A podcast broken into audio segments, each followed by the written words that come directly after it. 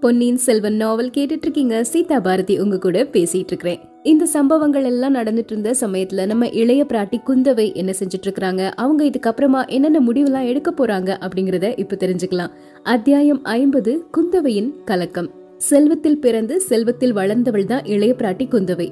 அழகிலையும் அறிவிலையும் அவங்களுக்கு நிகர் யாருமே கிடையாது. அப்படிப்பட்ட சகல பாக்கியங்களும் வாய்க்க பெற்ற இளைய பிராட்டி இப்போ அளவில்லாத சோக கடல்ல மூழ்கி போயிருக்கிறாங்க. ஆதித்த கரிகாலனுக்கு அவங்க சொல்லி அனுப்பிய எல்லா எச்சரிக்கையுமே பயனில்லாம போயிருச்சு. சம்புவரையர் மாளிகைக்கு போக வேண்டாம் அப்படின்னு அவசர செய்தி அனுப்பியிருந்தாங்க. அவங்க வார்த்தைக்கு எப்பவுமே மதிப்பு கொடுக்கக்கூடிய ஆதித்த கரிகாலன் இப்போ அவங்க வார்த்தையை தட்டிட்டு கடம்பூர் அரண்மனைக்கு போனாரு. அங்க மர்மமான முறையில அகால மரணம் அடைஞ்சாரு. தன்னுடைய அண்ணனின் மரணம் குந்தவைக்கு பயங்கரமான துயரத்தை கொடுத்தது. உயிர் பிரிந்து இரண்டு நாளைக்கு அப்புறமும் ஆதித்த கரிகாலனின் முகத்துல குடிக்கொண்டிருந்த அந்த வீர களைய நினைச்சு நினைச்சு உருகிக்கிட்டே இருக்கிறாங்க குந்தவை. ஆஹா என்னவெல்லாம் கனவு கண்டுட்டு இருந்தான் இந்த மகாவீரன்? எல்லாமே நடக்காம போயிருச்சே அப்படின்னு கவலையோட உட்கார்ந்துட்டு இருக்கிறாங்க குந்தவை. ஜோதிடர்களும் அனுபவம் வாய்ந்த தாய்மார்களும் சொல்லியிருக்கிறதுலாம் உண்மை அப்படின்னா கரிகாலனோட கனவு அருள்மொழிவர்மன் மூலமா நிச்சயமா நினைவாகும். ஆனா அருள்மொழி ராஜ்யத்தை தியாகம் செய்யறதுக்காக முடிவெடுத்திருக்கிறான். மதுராந்தகனுக்கு பட்டம் கட்டி விட்டுட்டு சோழர் படைகளோட சேர்ந்து கடல் கடந்து திக் விஜயம் போக போறதா சொல்றான். அதுக்கும் இப்போ ஒரு எதிர்பாராத முட்டுக்கட்ட வந்திருக்குது. ஏதோ ஒரு காரணத்தினால சோழ நாடே போற்றி பணியக்கூடிய முதிய பிராட்டி செம்பியன் மாதேவி தன்னுடைய மகன் மதுராந்தகனுக்கு பட்டம் கட்டுறத ஆட்சேபிக்கிறாங்க. தன்னுடைய கணவனின் கட்டளை அப்படின்னு சொல்றாங்க. சக்கரவர்த்தி அடுத்தடுத்து நேர்ந்து விட்ட ரெண்டு பெரிய விபத்துகள்னால சோக கடல்ல ஆழ்ந்திருக்கிறாரு. யார்கிட்டயும் எதை பற்றியும் பேசுறதே இல்லை. அவருடைய செல்வகுமாரியான எனக்கே அவரை போய் பாக்குறதுக்கு பயமா இருக்குதுன்னா மற்றவங்கள பத்தி என்ன சொல்றது? இப்படி நிறைய கவலைகள் இளைய பிராட்டியின் மனதை போட்டு வாட்டி வதச்சுக்கிட்டே இருந்தது. இதை விட பெரிய கவலை ஒண்ணு என்ன அவங்க மனசுல இருந்தது அப்படின்னா வானர் குல வீரன் வந்தியத்தேவனை பாதாள சிறையில அடைச்சிருக்கிறாங்க அப்படிங்கிற எண்ணம் தான். ஆதித்த கரிகாலனோட மரணத்துக்கு வந்தியத்தேவனை பொறுப்பாக்குறதுக்காக எல்லாருமே முயற்சி பண்றாங்க.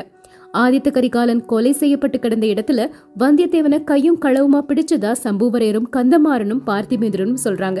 இது ஒருவேளை உண்மையாகவே இருக்கலாம். ஆனா ஆதித்த கரிகாலனை விட்டு ஒரு கணமும் பிரியக்கூடாது அப்படின்னு நான் தானே வந்தியத்தேவனுக்கு சொன்னேன். அதனால அவன் கூடயே இருந்திருக்கலாம். கொலைக்காரர்கள் கிட்ட இருந்து ஆதித்த கரிகாலனை காப்பாற்றுறதுக்கு முயற்சி செஞ்சு அதுல வெற்றி காணாமல் தோல்வியுற்று அந்த இடத்துல இருந்திருக்கலாம். அதுக்காக அவன் மேல கொலை பழி சுமத்துறது எந்த விதத்துல நியாயம்? பாதாள சிறைக்கு போய் அவனை விடுவிச்சுட்டு வந்துடலாமா ஒருவேளை அப்படி நான் போனா எல்லாரும் என்ன சொல்லுவாங்க? அண்ணனோட மரணத்தை விட இவனுடைய விடுதலை தான் உனக்கு முக்கியமா அப்படின்னு கேட்பாங்களே. அதுக்கு நான் என்ன பதில் சொல்ல முடியும்? இப்படி பல யோசனைகளோட இருக்கிறாங்க இளைய பிராட்டி குந்தவை. இப்படி யோசிச்சுட்டு தனிமையோட அவங்க உட்கார்ந்துட்டு இருக்கும் பொழுது வானதி வராங்க. வந்து அக்கா உங்களை பாக்குறதுக்கு ஒரு பொண்ணு வந்திருக்காங்க. கண்ணீரோட நிக்கிறாங்க. பார்த்தா பரிதாபமா இருக்குது. அப்படின்னு சொல்றாங்க. வந்தது யாருன்னு பாத்தீங்கன்னா மணிமேகலை. அத்தியாயம் ஐம்பத்தி ஒன்று மணிமேகலை கேட்ட வரம். மணிமேகலை குந்தவை கிட்ட வந்து நின்னு அழுதுகிட்டே இருக்கிறாங்க. குந்தவை மணிமேகலைய பார்த்து பெண்ணே எதுக்காக அழுதுட்டு இருக்கிற உன்னுடைய அண்ணன் உயிரோட தானே இருக்கிறான். என்னுடைய அண்ணன் தான் உங்க மாளிகையில படுகொலை செய்யப்பட்டு இறந்தான்.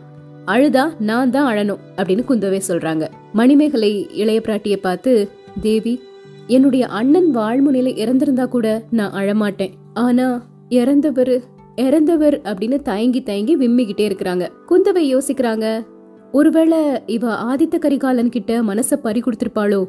அத சொல்றதுக்கு தான் தயங்கிக்கிட்டு இருக்கிறா போல. அப்படின்னா இவளுக்கு நாம ஆறுதல் தானே சொல்லணும்? அப்படின்னு யோசிச்சுட்டு பெண்ணே கொஞ்சம் மனசை திடப்படுத்திக்கோ. உன் வீட்டுக்கு வந்திருக்கும் போது ஆதித்த கரிகாலர் இறந்து போயிட்டாரு. அதுக்கு நீ எப்படி பொறுப்பாவ?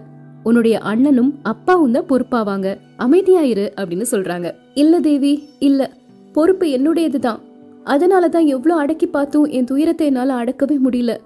இந்த கையில பிடிச்ச கத்தியினால தான் அந்த வீராதி வீரனை நான் கொன்னேன். அதை யோசிக்கும் போது என் நெஞ்சமெல்லாம் வெடிச்சு தூள் தூள் ஆகிடும்னு தோணுது அப்படிங்கிறாங்க மணிமேகலை. குந்தவை அதிர்ச்சி அடைஞ்சு பெண்ணே இது என்ன பேச்சு பேசுற? உனக்கு என்ன பைத்தியம் பிடிச்சிருச்சா? அப்படின்னு கேக்குறாங்க. இல்ல எனக்கு பைத்தியம் பிடிக்கல. உண்மையை தான் சொல்றேன். நான் தான் ஆதித்த கரிகாலரை கொலை செஞ்சேன். உங்ககிட்ட உண்மையை சொல்லி தக்க தண்டனை வாங்கணும் அப்படிங்கறதுக்காகத்தான் இங்க வந்தேன் அப்படிங்கிறாங்க மணிமேகலை. சி இது என்ன அவதூறு? வீராதி வீரனாகிய என்னுடைய அண்ணன் ஒரு பொண்ணோட கையினால கொலை உண்டதா? என்ன நம்ப சொல்றியா? இப்படி சொல்றதுக்கு உனக்கு யார் சொல்லி கொடுத்தாங்க? அப்படின்னு கேக்குறாங்க குந்தவை. குந்தவைய பார்த்து வானதி அக்கா கொஞ்சம் அமைதியா பேசுங்க. கோவமா பேசாதீங்க.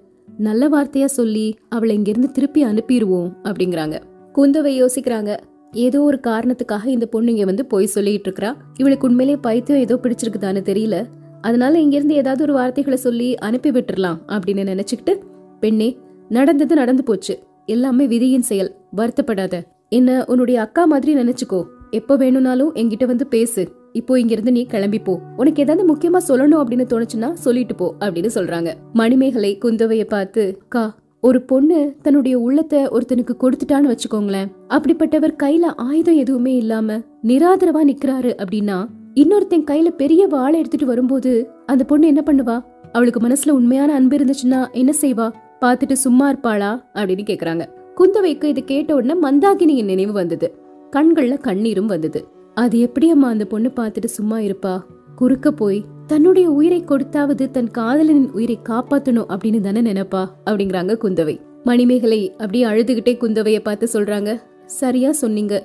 என்னுடைய அண்ணன் கந்தமாறன் கொஞ்ச காலமா தன்னுடைய சிநேகிதர் ஒருத்தரை பத்தி எனக்கு சொல்லிட்டே இருந்தாரு. சில மாதங்களுக்கு முன்னாடி ஒரு நாள் கடம்பூர்ல எங்க மாளிகைக்கு அவர் வந்தாரு. அவரை பார்த்த உடனே என்னுடைய மனசு இவர்தான் என் நாயகர் அப்படின்னு சொல்லுச்சு. அப்படின்னு வந்தியத்தேவன் மேல அவங்களுக்கு இருக்கக்கூடிய அந்த காதலை பற்றி சொல்ல ஆரம்பிக்கிறாங்க மணிமேகலை. குந்தவைக்கு கொஞ்சம் அதிர்ச்சி ஆகிருச்சு அப்படி உன்னுடைய உள்ளத்தை கொள்ளை கொண்ட பாக்கியசாலி யாரு? அப்படின்னு கேக்குறாங்க. அவரு வானர் குலத்து இளவரசர் பெயர் வந்தியத்தேவர் அப்படின்னு சொல்றாங்க மணிமேகலை. இத கேட்ட உடனே குந்தவையும் வானதியும் ஒருத்தரை ஒருத்தர் பாத்துக்கிறாங்க மணிமேகலை அப்படி திரும்பி வானதிய பார்த்து நீ கொடும்பாளூர் இளவரசி வானதி தானே? உன்னுடைய பெரிய தகப்பனார் தானே கோட்டைக்கு அதிபதியா இருக்கிறாரு. உன் காலில் விழுந்து கேட்டுக்கிறேன். எனக்கு ஒரு வரம் கொடு. உன்னுடைய பெரிய தகப்பனார் கிட்ட சொல்லி எப்படியாவது வந்தியத்தேவரை பாதாள சிறையில இருந்து விடுதலை செய்யணும்னு சொல்லிரு. அவருக்கு பதிலா என்ன பாதாள சிறையில போட சொல்லு.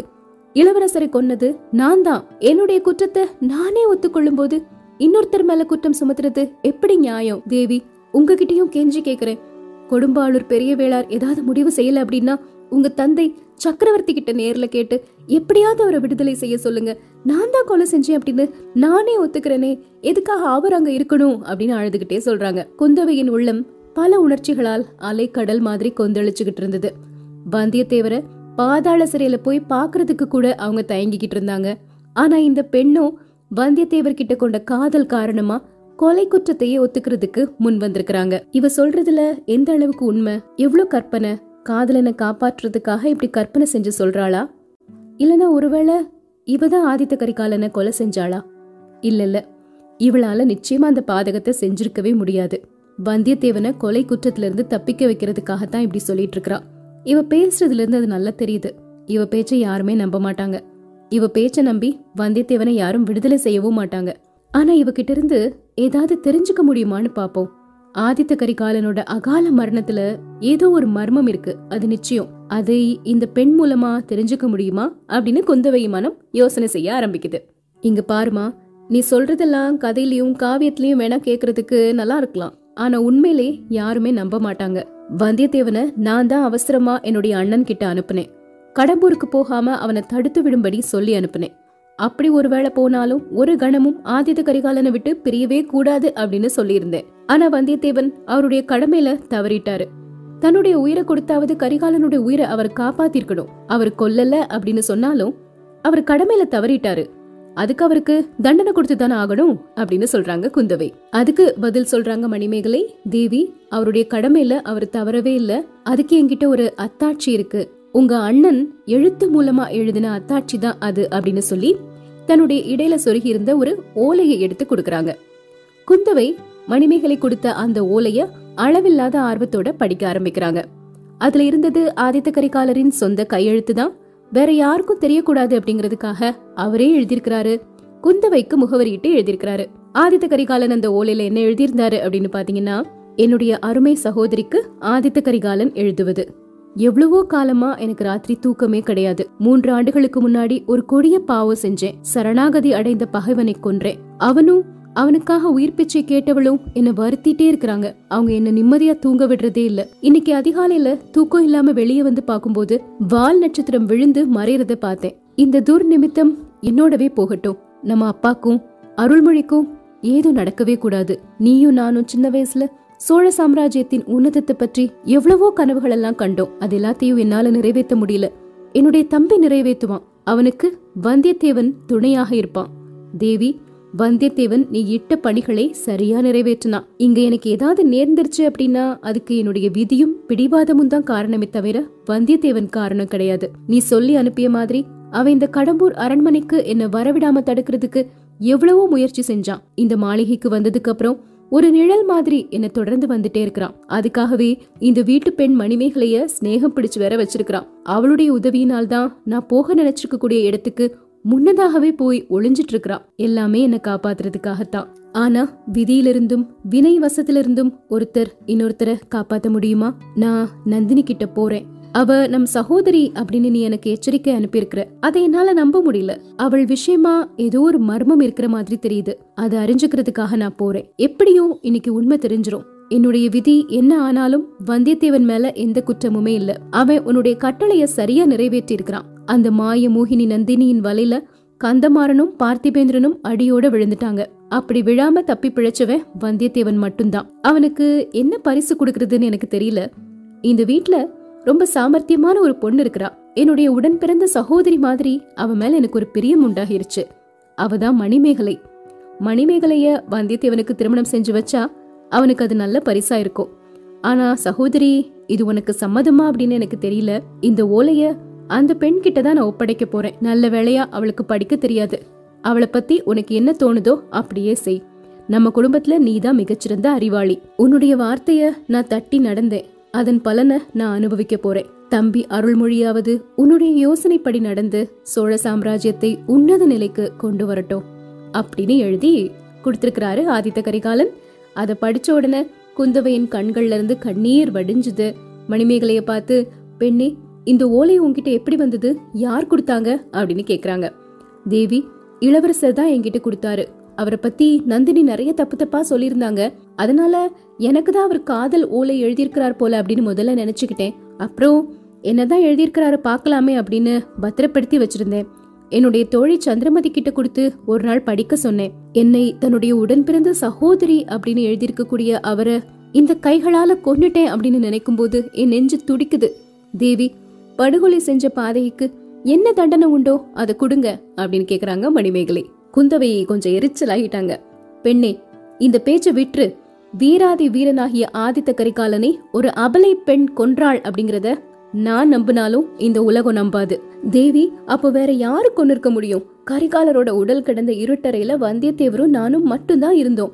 அவர் கொல்லல அப்படின்னா அப்ப நான் தானே கொண்டு இருக்கணும் அப்படிங்கிறாங்க மணிமேகலை. இங்க பாரு இப்படி நீ சொல்றதுனால இறந்து போன என்னுடைய தமையனுக்கு அபகீர்த்தி தான் உண்டாக்குற. அது மட்டும் இல்லாம நீ தான் கொலை செஞ்ச அப்படின்னு சொன்னனா அதை பார்த்துட்டு வந்தியத்தேவன் சும்மா இருப்பாரா? உன்னை காப்பாத்துறதுக்காக நான் தான் கொலை செஞ்சேன் அப்படின்னு அவரே அவரோட வாயினால ஒத்துப்பாரு. அப்படி நடந்துச்சுன்னா அவருக்கு எவ்வளவு பெரிய தண்டனை கிடைக்கும்? நீ ஒரு பெண் அப்படிங்கிறதுக்காக உன்னை ஒருவேளை மன்னிச்சு விட்டுருவாங்க. ஆனா அவரை மன்னிக்கவே மாட்டாங்க. ராஜகுலத்தினரை கொன்ற துரோகிகளுக்கு எவ்வளவு பயங்கரமான தண்டனை விதிக்கப்படும் தெரியும் இல்லையா? அதனால அமைதியா இரு அப்படின்னு சொல்றாங்க. அதை கேட்டோன்னு மணிமேகலை ஓன்னு அழ ஆரம்பிச்சிட்டாங்க.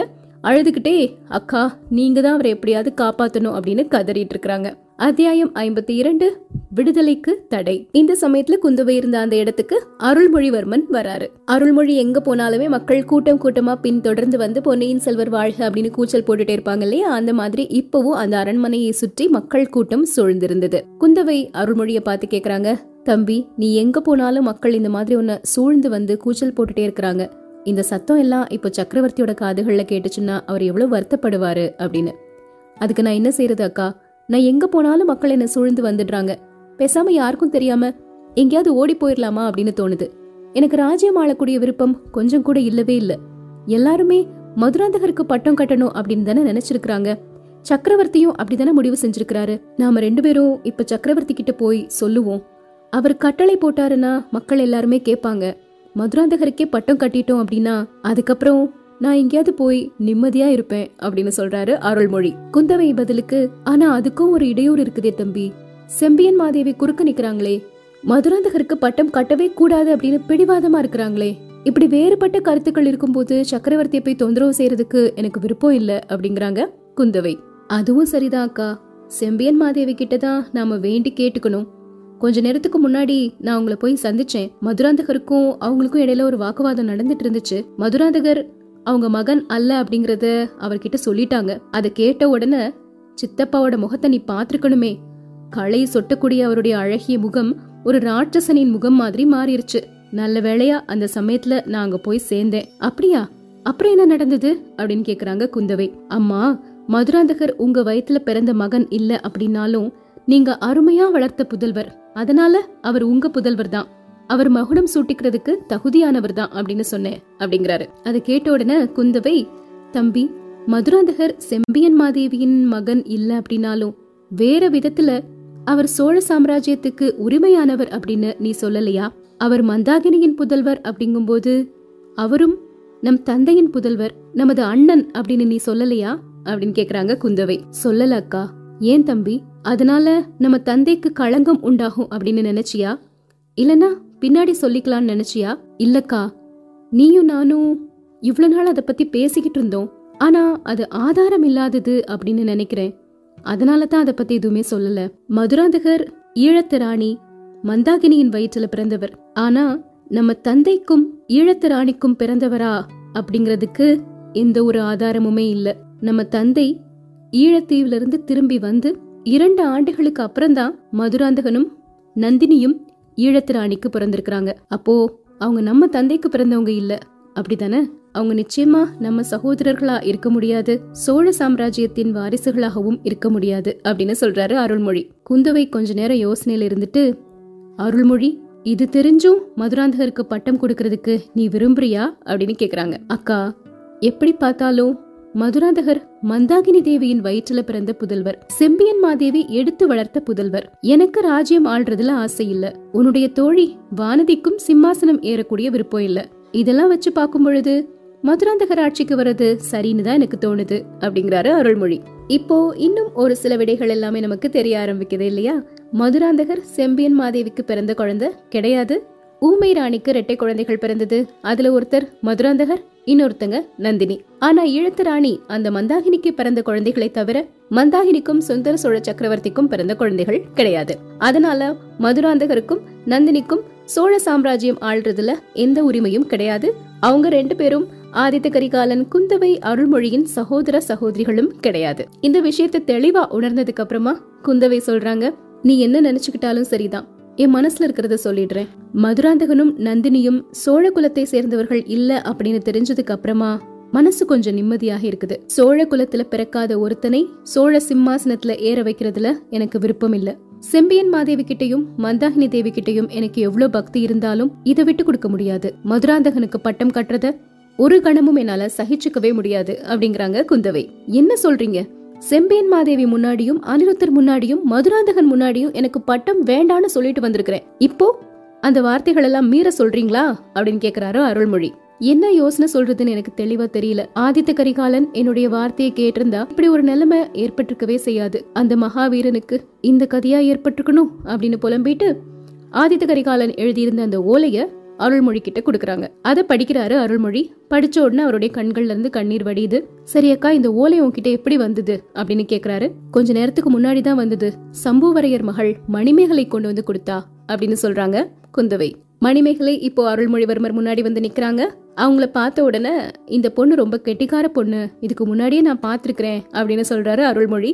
அதுக்கு பதிலுக்கு மணிமேகலை வழக்கம் போல இளவரசரை கொன்ற பாதகி நான் தான். எனக்கு தக்க தண்டனை கொடுங்க அப்படின்னு அழ ஆரம்பிக்கிறாங்க. அருள்மொழி கேக்குறாரு என்ன ஆச்சு இந்த பொண்ணுக்கு? பைத்தியம் பிடிச்சிருச்சா? அப்படின்னு. இல்ல தம்பி இவளுக்கு இன்னும் பைத்தியம் பிடிக்கல. ஆனா சீக்கிரத்துல வல்லத்து இளவரசர் வந்தியத்தேவனை பாதாள சிறையிலிருந்து விடுதலை செய்யலன்னா கண்டிப்பா இவளுக்கு பைத்தியம் பிடிச்சிரும் அப்படிங்கிறாங்க. என்ன? யாரு? யார் பாதாள சிறையில இருக்கிறது? அப்படின்னு கேக்குறாரு அருள்மொழி. ஈழ நாட்டுக்கு நான் ஓலை கொடுத்து அனுப்பினேன் இல்லையா? வானர் குல வீரன் வந்தியத்தேவன். அவரை அடியோட மறந்துட்டியா தம்பி? அவர் தான் இப்போ கொலைப்பழி சுமத்தப்பட்டு பாதாள சிறையில இருக்கிறாரு அப்படின்னு சொல்றாங்க குந்தவை. இப்போதான் ஞாபகம் வருது அருள்மொழிவர்மருக்கு வந்தியத்தேவரை பற்றி. என்னுடைய அருமை நண்பர் வந்தியத்தேவரா பாதாள சிறையில இருக்கிறாரு? எதுக்காக?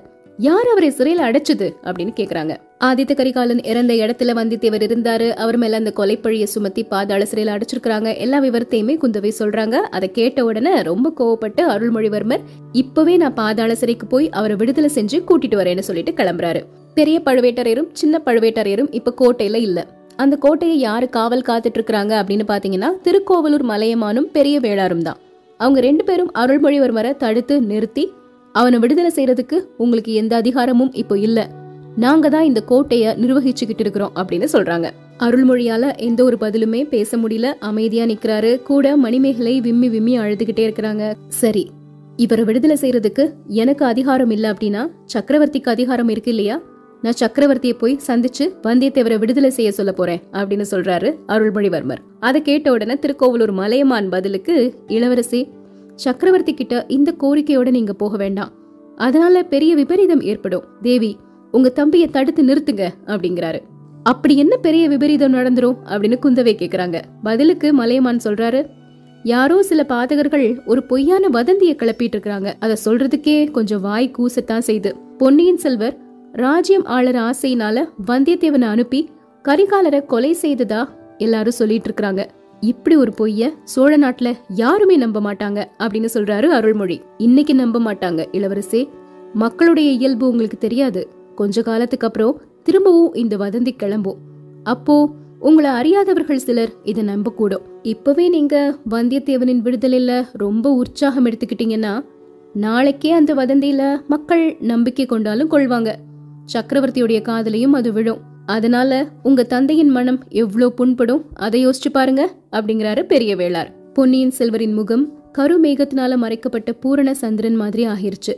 குந்தவை தேவிய பார்த்து அக்கா நீங்க என்ன சொல்றீங்க? அப்படின்னு கேக்குறாரு. இந்த சிக்கலை தீக்கிறதுக்கெல்லாம் ஒரு வழி கண்டுபிடிப்போம் அப்படிங்கிறாங்க குந்தவை. அப்புறம் சேனாதிபதிய பார்த்து ஐயா உங்க புத்திமதிய நானும் என்னுடைய தம்பியும் ஏத்துக்கிறோம். இப்போ வந்தியத்தேவனை விடுதலை செய்ய முயற்சி செஞ்சோன்னா வீண் வதந்திகள் ஏற்படும். உண்மைதான். முதல்ல குற்றவாளியை கண்டுபிடிக்கணும். இது பற்றி முதன் மந்திரி அனிருத்தர் கிட்ட நான் பேசுறேன். அவருடைய சீடன் ஆழ்வார்க்கடியான் பாண்டிய நாட்டு ஆபத்துதவிகளை தேடி கண்டுபிடிக்கிறதுக்காக போயிருக்கிறான். அவன் ஏதாவது தகவலோட வருவான். அது வரைக்கும் பாதாள சிறையில வந்தியத்தேவன் சௌகரியமா இருக்கிறதுக்கு வேண்டிய ஏற்பாடுகளை மட்டும் செய்யுங்க. அவர் இந்த மாதிரி பயங்கரமான கொலை குற்றத்தை செஞ்சிருக்க மாட்டாரு. அது நிச்சயம் அப்படிங்கிறாங்க. அந்த சமயத்துல வானதி சொல்றாங்க அக்கா இதுக்கு முன்னாடி நாம ரெண்டு பேரும் பாதாள சிறைக்கு போயிட்டு வந்தோம். ஞாபகம் இருக்கா? அந்த மாதிரி இப்போ நம்ம எல்லாரும் போய் பாதாள சிறையில வந்தியத்தேவரை பார்த்துட்டு வருவோமா அப்படிங்கிறாங்க. குந்தவை பெரிய வேளார பார்த்து சேனாதிபதி நாங்க போய் பார்க்கலாமா? அப்படின்னு கேக்குறாங்க. அவரும் சம்மதிக்கிறாரு. எல்லாருமே பாதாள சிறைக்கு போறாங்க. பாதாள சிறையில அந்த புலி கூண்டு இருக்கும் இல்லையா? அந்த புலிகள் அடைச்சு வைக்கப்பட்டிருந்த இடத்தை தாண்டி சுரங்க வழியில பிரவேசிச்சு போயிட்டே இருக்கிறாங்க. வந்தியத்தேவன் அடைக்கப்பட்டிருந்த அந்த அறைய வந்து அடையறாங்க. எல்லாருமே அங்க வந்து நின்னு ஆச்சரியத்தோட பாக்குறாங்க. அந்த அறையில வந்தியத்தேவனை காணல. அவனுடைய அறை சுவர்ல இருந்த வளையங்கள்ல சங்கிலியால பிணைக்கப்பட்டிருந்த வைத்தியர் மகன் பினாகபாணிய பாக்குறாங்க. பினாகபாணி இவங்க எல்லாரையும் பார்த்ததும் ஐயோ ஐயோ என்ன விடுதலை செய்யுங்க விடுதலை செய்யுங்க அப்படின்னு பரிதாபமா கத்திக்கிட்டே இருக்கிறாரு. சரி பாதாள சிறையில அடைச்சு வச்சிருந்த வந்தியத்தேவன் எங்க போனாரு? எப்படி தப்பிச்சு போனாரு? தெரிஞ்சுக்கலாம்.